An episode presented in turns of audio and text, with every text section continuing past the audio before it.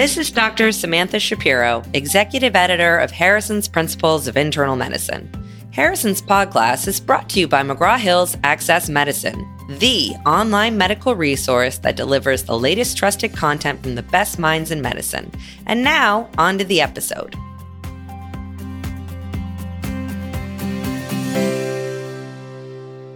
Hi, everyone. Welcome back to Harrison's Podclass. We're your co hosts. I'm Dr. Kathy Handy. And I'm Dr. Charlie Wiener, and we're joining you from the Johns Hopkins School of Medicine. Welcome to episode 118 A 24 year old with facial weakness. Kathy, today we're talking about a 24 year old graduate student with no past medical history.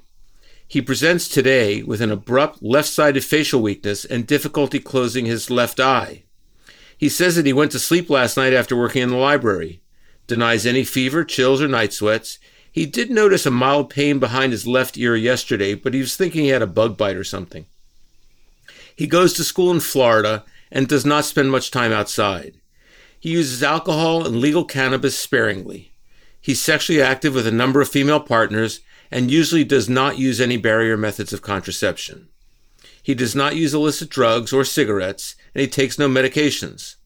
On examination, he has a left facial droop, an asymmetric smile, and diminished forehead creases. When asked to close his eyes, his right eye is normal, but his left eye remains 30% open.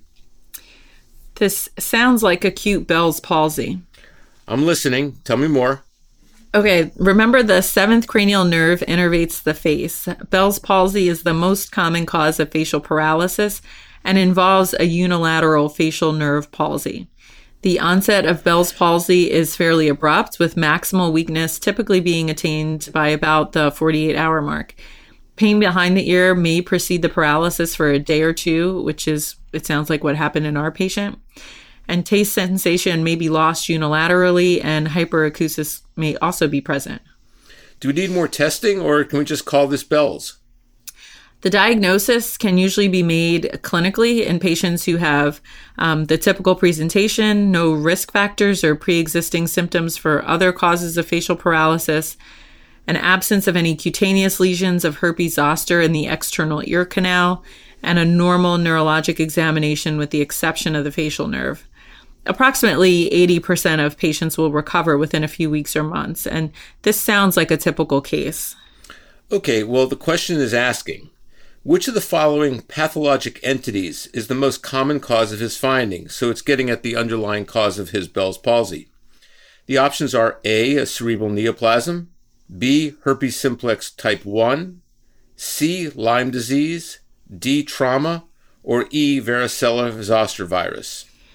The best answer is B, HSV1, but varicella zoster is also a good answer. Um, in acute Bell's palsy, there's inflammation of the facial nerve with mononuclear cells consistent with an infectious or immune cause. HSV type 1 DNA has frequently been detected in endoneurial fluid and posterior auricular muscle, suggesting that a reactivation of this virus in the geniculate ganglion may be responsible for most cases. Reactivation of VZV is also associated with Bell's palsy in up to one third of cases and may represent the second most frequent cause. And there are a variety of other viruses that have also been implicated less commonly. What about the other options?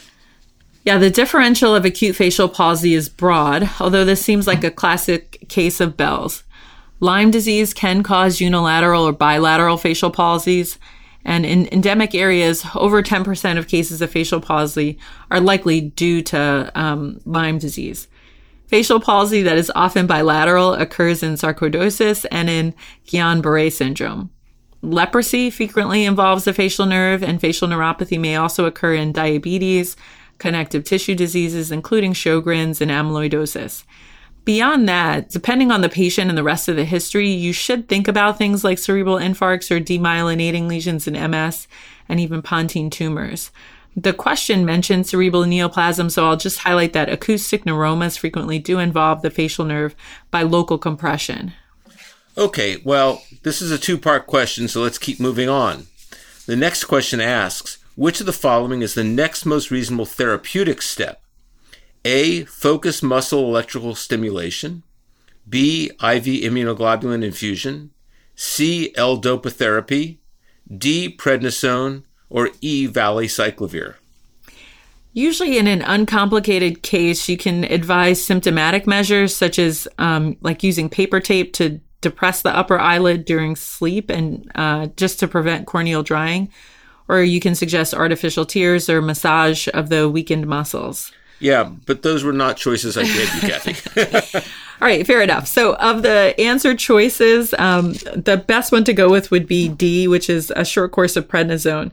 So, as I mentioned before, acute Bell's palsy, there's inflammation of the facial nerve with mononuclear cells. So, um, a course of glucocorticoids given as prednisone 60 to 80 milligrams daily during the first five days and then tapered usually over the next five days modestly shortens the recovery period and improves the functional outcome.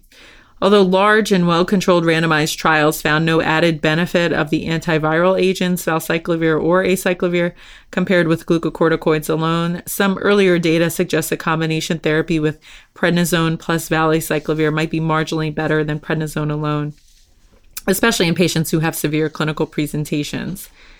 For patients with permanent paralysis from Bell's palsy, a number of cosmetic surgical procedures have been used to restore a relatively symmetric appearance to the face. But the best answer choice listed is prednisone. Okay, so today's teaching points are that Bell's palsy manifests as an acute facial paralysis due to inflammation of the facial nerve. It likely represents reactivation of virus such as HSV or VZV, although you have to think of Lyme disease in endemic areas.